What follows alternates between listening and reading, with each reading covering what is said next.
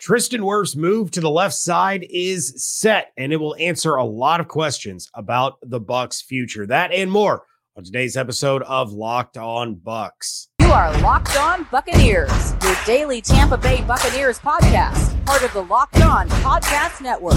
Your team every day.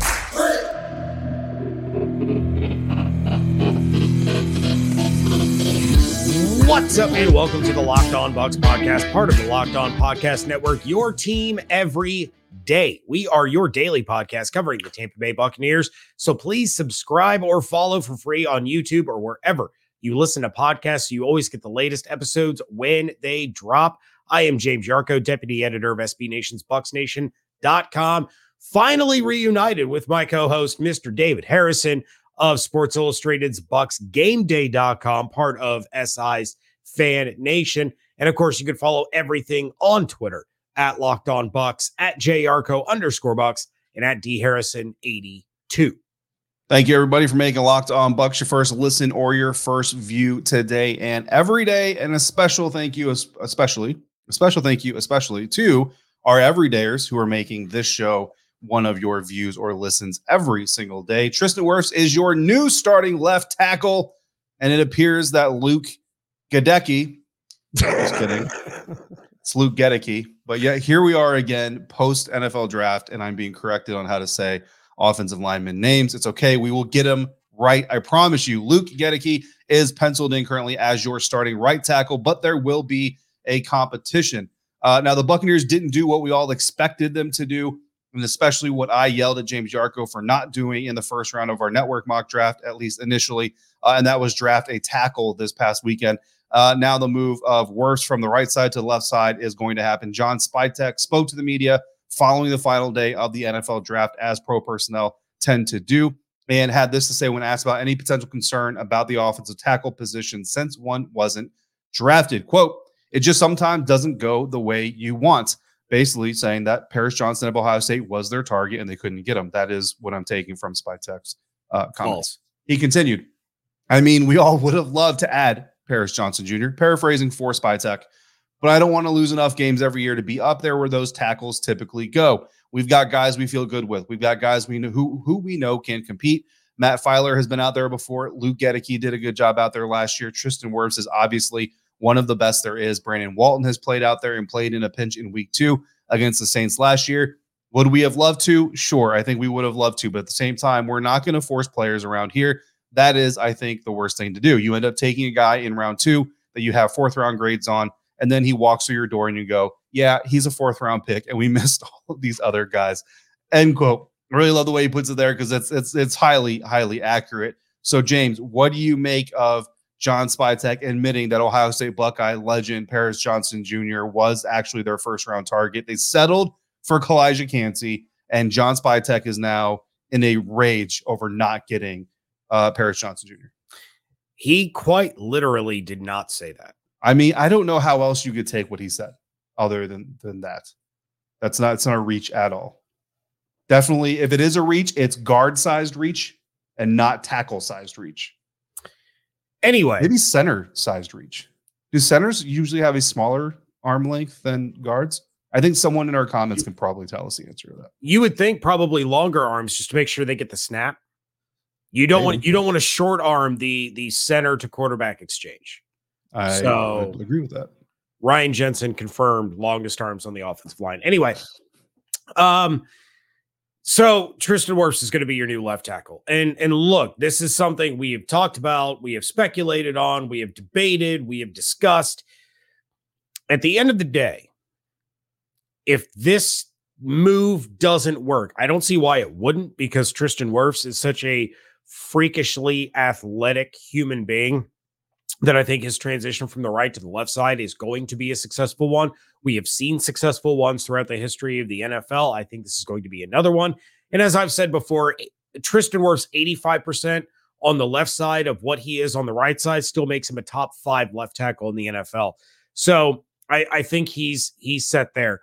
What this does now for me, and I, I talked about this, David, on the on the live episode following day two of the NFL draft it sets up a very intriguing quarterback competent or quarterback. Wow. uh, right tackle competition, right? Cody Mauch, the rookie, played all five positions at North Dakota State, but he was their starting left tackle. Could he transition over to the right tackle spot? Maybe. Jason Licht said that he is coming in as a guard. So now you have Luke Goedeke, who played tackle in college. He's going to compete. Matt Feiler, who played tackle for the Pittsburgh Steelers before transitioning to guard with the Los Angeles Chargers. He's going to compete. Spytek even brought up Brandon Walton, who I completely forgot came in in relief of Donovan Smith uh, in the uh, in in the Saints game. Well, I can't even remember who started for Donovan Smith because he got hurt in the Cowboys game. Anyway, it's been a very long time. I also apparently thought in my Dayquil induced live stream that William Gholston was still part of the team. That's neither here nor there. My apologies. I mean, look, I was there for that Saints game, and I don't remember Walton playing. so I do so, remember Mike Evans laying some some some whoop butt. I don't yeah. know if I can say the other version of that on Marshon Lattimore, another Ohio State legend. But anyway, we continue. Legend. um, for those on the audio side, I used air quotes. Uh, I'm sure you would agree with me because Marshon Lattimore is the worst. anyway, moving on. Yeah, you have Luke Goedeke now penciled in at right tackle. That is far from being set in stone. That is, we are going to see them utilize every combination possible because the entire goal now at this point is put the five best linemen on the field. Period you know, we we've heard about Mauch playing guard. We've, you know, Aaron Stinnie's coming back. There was talk about Robert Hainsey potentially switching over to guard. Matt Feiler was a guard. There are going to be there's two positions set. Period. That that's what I'm gathering from all this. Your center and your left tackle are the only offensive line positions that are etched in stone. Outside of that, we're going to have some really interesting battles in uh, mini camp and training camp to figure out the rest of the starting five. Yeah, it's it's going to be interesting. I think here's what I would do if I were the Tampa Bay Buccaneers. Um, and, and then you start this in OTAs. Granted, you're not allowed to do pads, you're not allowed to do a whole lot of contact, got it, but you can still do a little bit, right? Here's what I would do if I was them take every single player that's a right tackle candidate. If you're a right tackle candidate, get over here. You're all going to line up on the 20 yard line. I'm going to get all my pass rushers lined up. And I'm going to start with the best one. So your best pass rusher is going to be first in line all the way down to your undrafted rookie that, you know, is still on the roster. And one by one, you're going to start going. So best guy's going to start with the number one guy. You're going to put a pass rush move on him. Then you're going to go to the second guy. The second best pass rusher comes to that first guy. You do that. You move on down the line. Eventually, every right tackle candidate has a pass rusher against them, and we exhaust it until every single pass rusher puts a move on every single right tackle put it all on film, evaluate all of it, and literally like just tell all the other linemen, hey guys, go over there. And you remember the movie Drumline? Like go sit, go sit in the end zone. And after after we're done, we'll we'll we'll stand over each guy and you'll honk. You'll t- you'll let us know everybody's grades. That's how we're going to figure out who our next right tackle is. We'll figure out guard after that. But every single right tackle candidate, you're going to line up. We're going to find the best right tackle. We've already got the best left tackle. Let's get the bookends. We've got one of the best centers in the league coming back. Let's get those settled. The rest of you will sort out the guard positions uh, following that. I'm even, I don't even care. I'm putting Aaron Stinnie out there. I'm putting, I don't even know who else. I'm putting Leonard Fournette out there. Like, let's, he's, let's bring him back in and we'll kick him out there. I'm just kidding.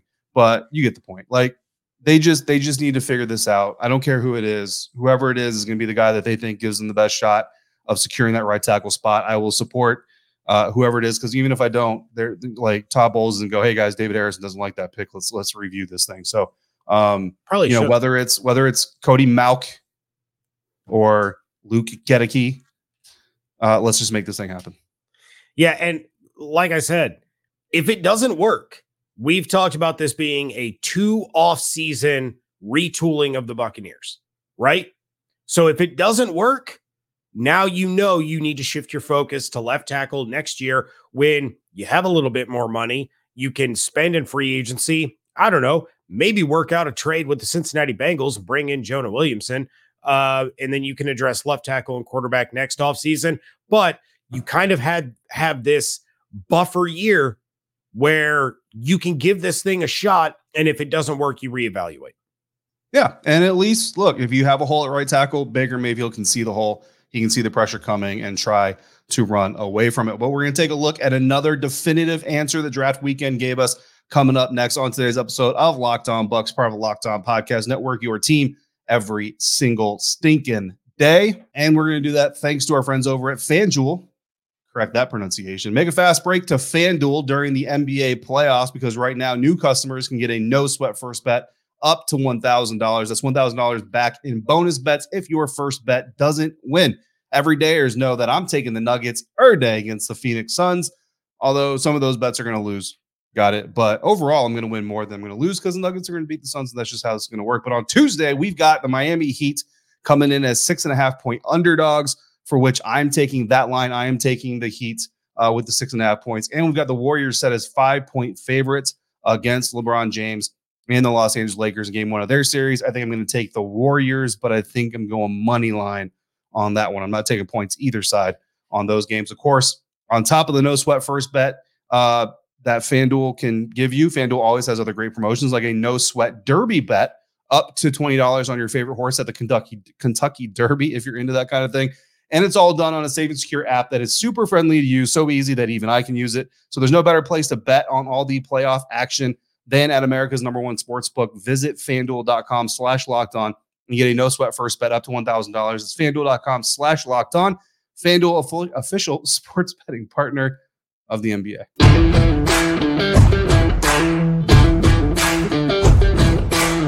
Making Locked On Bucs first listen or your first view today and every day. James, public service announcement. Listen, I am not actually salty about being corrected on the pronunciation of a guy's name. I appreciate those of you who catch that and correct it, but I'm also going to have fun with it just because uh, I don't know. It's just it's how I am. This is what James deals with. Why not? This is what James deals with all the time, guys. So if if you are upset with me having a sense of humor, then just imagine what James deals with. The draft always has some twists and turns. Things happen, trades were made, players were pouting and going home, but the Buccaneers answered not one, but two big questions. The first, of course, being who will replace Donovan Smith at left tackle. The other is where will Devin White play this season? That answer is Tampa, Florida, Tampa Bay. A lot of people call it Tampa Bay, Florida, even though Tampa Bay is not a place like spot. You know what I'm saying? Jason Licht was adamant. Todd Bowles was adamant. No one was buying it. Uh, and even though they drafted SirVocea Dennis at a pit, that isn't a player that's going to come in and replace Devin White. You know, we love him. It's not going to happen in the starting lineup in the first year. KJ Britt is not probably going to come in and replace Devin White. Devin White is going to stay. He's going to start. He's going to play for the Tampa Bay Buccaneers this season. James, was this a mistake? And if it was, was it a bigger mistake than inviting Mike Glennon to your draft party just to trade up for Mitchell Trubisky in the first round? I don't think anything will ever match that level of mistake. My goodness.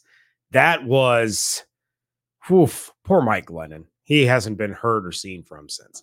Seriously, um, like I know Mike Glennon wasn't like the greatest quarterback in the world. Okay, got it. But he was a good dude, man. He did not yeah. deserve that treatment. Napoleon did not deserve that at all. Um, okay. This is this is a situation where I I do think it was a mistake not to move Devin White, but at the same time, I'm okay with them not doing it. And and I think it was a mistake for a lot of the reasons that you and I discussed, right? Maybe they just flat out didn't get the offer that they were they were wanting. You know, they put all this out there. We're not trading him. He's staying here, probably. And we didn't buy it because we figured, all right, they're trying to drive up the price a little bit. Um, maybe they figured at this stage with the offers that they were getting, um, it was better to hang on to him and try to smooth things over. If nothing else, you're you just have him for one more year and then you're going to get a third round comp pick when he leaves in the offseason. Or maybe they took a look at the Lamar Jackson situation. They were like, you know what? If those two can work it out, we can get this thing ironed out with Devin. He's going to get his money you know, he he can be the face of the defense for the next five years. Um, you know, we drafted him in the top five. We want him here, and we're gonna get this thing figured out one way or another. We're gonna get in a room and we're to hammer it out like men and we're going to air our grievances, air our frustrations, and we are going to move forward together. So I do think as it stands right now, it was a mistake, but mm. let's review a year from now and yeah. figure out if it if it was the right decision by the Buccaneers to try to make this work. I will I will say this. When I initially started looking at this situation, and I think we all kind of do this, right? We all kind of take the lens of like, here's what I would do. And and within certain limitations, the what I would do scenario applies and, and doesn't apply, right? I feel like my opinion on what I would do in this circumstance applies to a little bit, applies a little bit, not from a football sense, right? I'm not like I've never been a linebacker coach, defense coordinator, NFL head coach, general manager, all this stuff. But I have been an organizational leader for two decades. So in that aspect of it, right? And like the belief of when I have a member of a team who's very clearly saying, I don't want to be a part of this team anymore. I'm not interested in what's better for the team. I'm interested in what's better for me uh, and doing all these types of things and showing you in their performance that they very much prioritize what they feel and what they want over what the team needs, over what the organization needs. Me, I try to take a hard line on that and say, you know what, man, I'm going to make a hard line right here. And if that's how you're going to be, you're no longer going to be that with us. And so my opinion of this is I was like, the, the Buccaneers should have taken a harder line with Devin White. But when I stand back and I look at this, the Buccaneers did take a hard line with Devin White. They just took the hard line that's different than the hard line I said I would have taken. So it's fair. And the hard line they took was look, bro, you're under contract. You ain't going nowhere. You're a Buccaneer and you're going to come in here and you're going to do your job or you're not going to do your job. And that fully as a as a free will human being is up to you. But we're not just going to give you what you want because you throw a, a, tantrum and you leak this information to Jenna Laine of ESPN trying to get your way. That's not how this works. It's not how it's going to work. So the Buccaneers did take a hard line with him, which com- comes in line with what I think the team should have done. We just had different versions what that hard line should have been. So now the question I have to answer now is do I agree with the hard line that they took? And looking at it, yes, I do. I think they made the right decision. I do feel like that they took the correct hard line and that my hard line would have been incorrect. Because honestly, my hard line, if you take the, the, the line I was trying to preach, right, which is okay, you don't want to be a part of this team, we'll just make you not part of the team anymore. What is every disgruntled player going to do then, James? They're going to do the exact same thing. And you can't just cut everybody. You can't just trade everybody. So eventually, with one of these players, you're going to essentially give them what they want. And now you've just lost all kinds of control.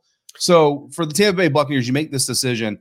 If Devin White, if if the public perception of Devin White is accurate, which it may not be, let's be honest, let's just be fair here. It may not be what we're perceiving, but what we're perceiving is that he cares more about himself and his future and and what his path looks like than he is he's interested in being a part of the team. Then the how does he best serve that with the Buccaneers taking the stance of we're not letting you go? You ball out.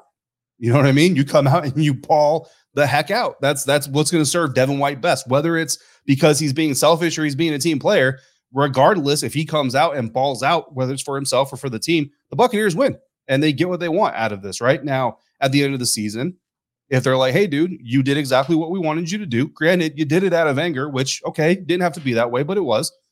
We're willing to pay you. And Devin says, "Okay, but I wanted you to pay me before. Now I'm going to take the hard line because now I do have some control of the situation, and I'm bounce."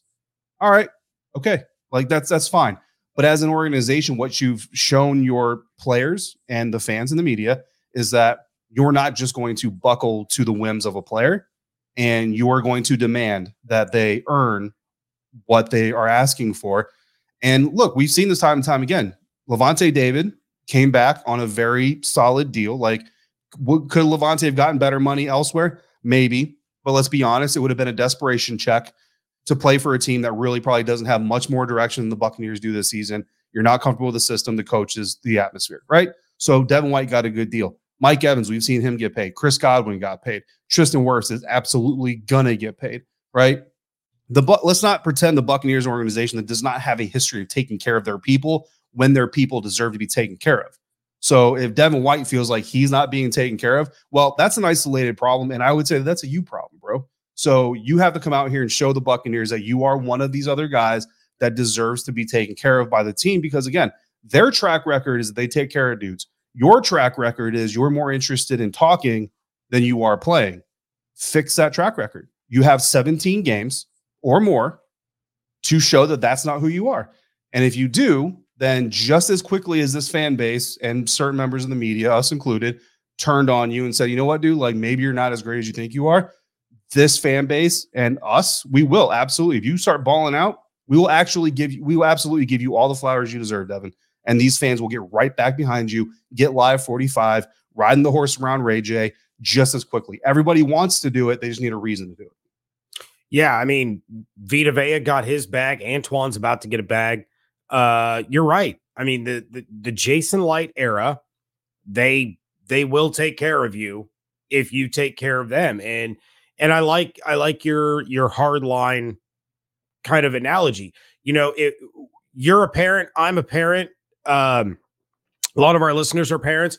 When you're at the grocery store and the kid finds a toy that they want and you tell them no, and they start flailing on the ground and screaming and, and shrieking and crying and, and having this massive meltdown because they want the toy. Well, are you going to give in and get them the toy to get them to stop so that they learn that they can throw a temper tantrum and get their way?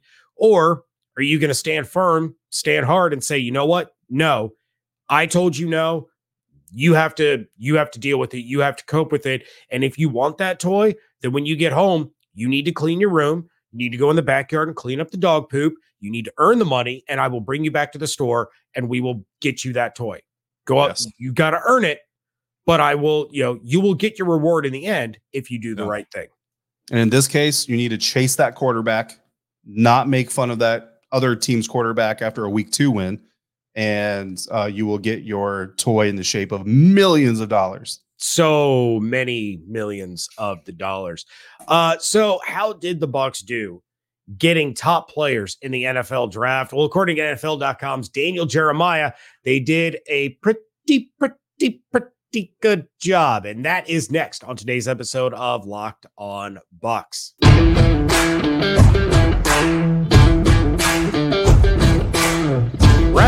Wrapping things up here on the Locked On Bucs podcast. And Daniel Jeremiah is a guy that, David, I know you're a fan of. I'm a fan Nick.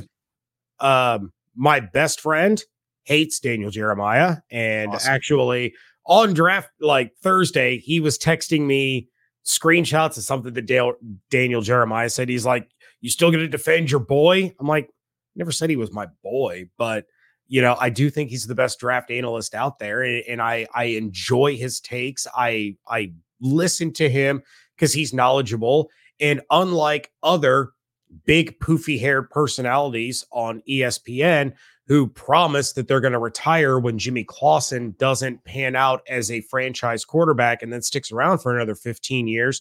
Or that um, Trent Dilfer is a better draft pick than Edgerrin James. Or was yeah. it Marshall Faulk? I can't remember anymore. I don't know. And then, uh, yeah, who was the Colts GM? The who the hell is Mel Kiper?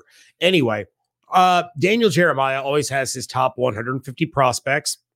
The Buccaneers actually came away with the second most players drafted from that top 150. Now, the Colts and Bears led the way with eight picks each out of Jeremiah's top 150.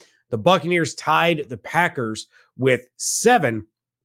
Just for reference, the rest of the NFC South, the uh, Saints had six, the Panthers had five, the Falcons had 4 mm-hmm. But out of DJ's top 150, the Buccaneers had seven players, starting with Calijah Kancey at 26, Cody Mauch at 39, Yaya Diaby. And, and, David, you told me this number, and I was a little, I was a little taken aback. Yaya. Diaby at 102, uh, Jose Ramirez, their final pick in the draft, uh, 103.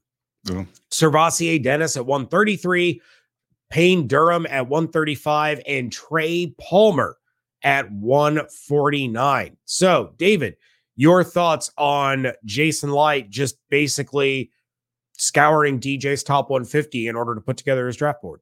Yeah, listen, one of the reasons I'll never get hired as an NFL GM is because if I was, I would just take Dan Jeremiah's top 150, say, okay, guys, 150, we're set. Let's go from there. 151 and move on. And all my scouts will be like, bro, what? Like, what? Why? Like, what? Why are we doing this? Um, that's not because Vontae Mack, no matter what, Vontae Mack, no matter what. Listen, I think what what this shows is, I mean, the, the easy thing you can say is right is it just kind of basically shows that the way that Daniel Jeremiah evaluates football, the way the Buccaneers evaluate football players probably sync up just a little bit, right? And that's that's really the key to this whole thing is everybody, every evaluator, how you watch a player, how you perceive a player really just kind of depends on how you see the game. Like, uh, I had this conversation. I know someone's going to hate this, but on Locked On Commanders, I had this conversation a lot leading up to the NFL draft about Joey Porter Jr. Long, physical press man corner. Guess what? I love that kind of guy. I love that kind of player. When I watch that type of a cornerback on film, I go, yes, that is my kind of dude. Carlton Davis, my kind of dude. Guess what? He's also Todd Bowles' kind of dude. So it makes it really easy for me to look at a Todd Bowles defensive back and say, yes, I really like this kind of guy. But guess what? That's not Jack Del Rio style. Jack Del Rio is like 73% zone. You know what I mean? He's off ball coverage. So it doesn't fit that team. So when I watch a player through the commander's lens, I have to change the way that I prioritize traits. Well, when you look at Yaya Diaby, you look at Jose Ramirez, you look at SirVocea Dennis, what do you see? You see a lot of high energy guys, guys that don't quit, and guys that click and close like nobody's business. See ball, get ball. And at the end of the day, when you're talking about edge defenders, outside linebackers that sometimes fall off, or inside linebackers that obviously are off ball linebackers and play off the line of scrimmage, that honestly is like the first thing you need. If you have a guy that's just football IQ through the roof, knows how to cover every running back in the league, but has zero click and close ability, zero energy when pursuing the ball, he's going to fail. I don't care. He's going to fail. That's the way I see it. That's the way Todd Bowles sees it. Why was Devin White a number five overall pick in an NFL draft? Not because he's the smartest football player on the, on the planet. I'm not saying he's not, but he's that's not why he was drafted that way. He was drafted that way. Why? Because he loves to see the football and he wants to kill the football every single play. Why were we so frustrated with Devin White in 2022? Because that edge disappeared at very, very key moments in the season. That's just the truth. So who are they drafting now? Yaya Diaby, high energy, loves to get the ball. Quarterback got the ball, want to get it. Running back, want to go get it. Wide receiver, even better. Them dudes are small.